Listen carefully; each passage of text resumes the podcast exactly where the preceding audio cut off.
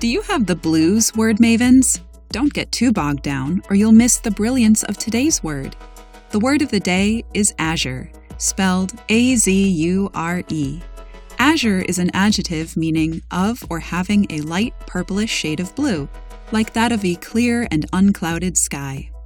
Here's an instance of azure as used by Rachel Cernansky in National Geographic on August 10, 2012, in an article about a curiously blue lake in Pennsylvania that serves as storage for runoff ash from a nearby coal plant.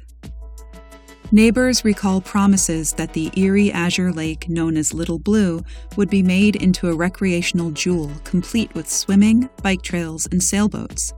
But the sprawling pond, its blue somewhat faded in recent years, delivered more blight than benefits to its rural surroundings near the West Virginia border in southwestern Pennsylvania. Azure derives via Old French from an Arabic term that is also the source of lazuli, as in lapis lazuli, a dark blue gemstone. While the initial L was preserved in lazuli, it disappeared in Azure likely because of mistaken identity a widespread assumption arose that this initial L represented the definite article the, which contains the letter L in both Arabic and many Romance languages, and the new spelling without the initial L stuck. This process is called metanalysis in linguistics, and a similar misdivision happened in English.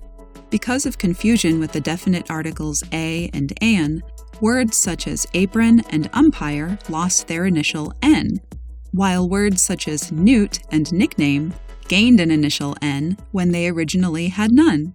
Learn more about the give and take of language change with Word of the Day at dictionary.com.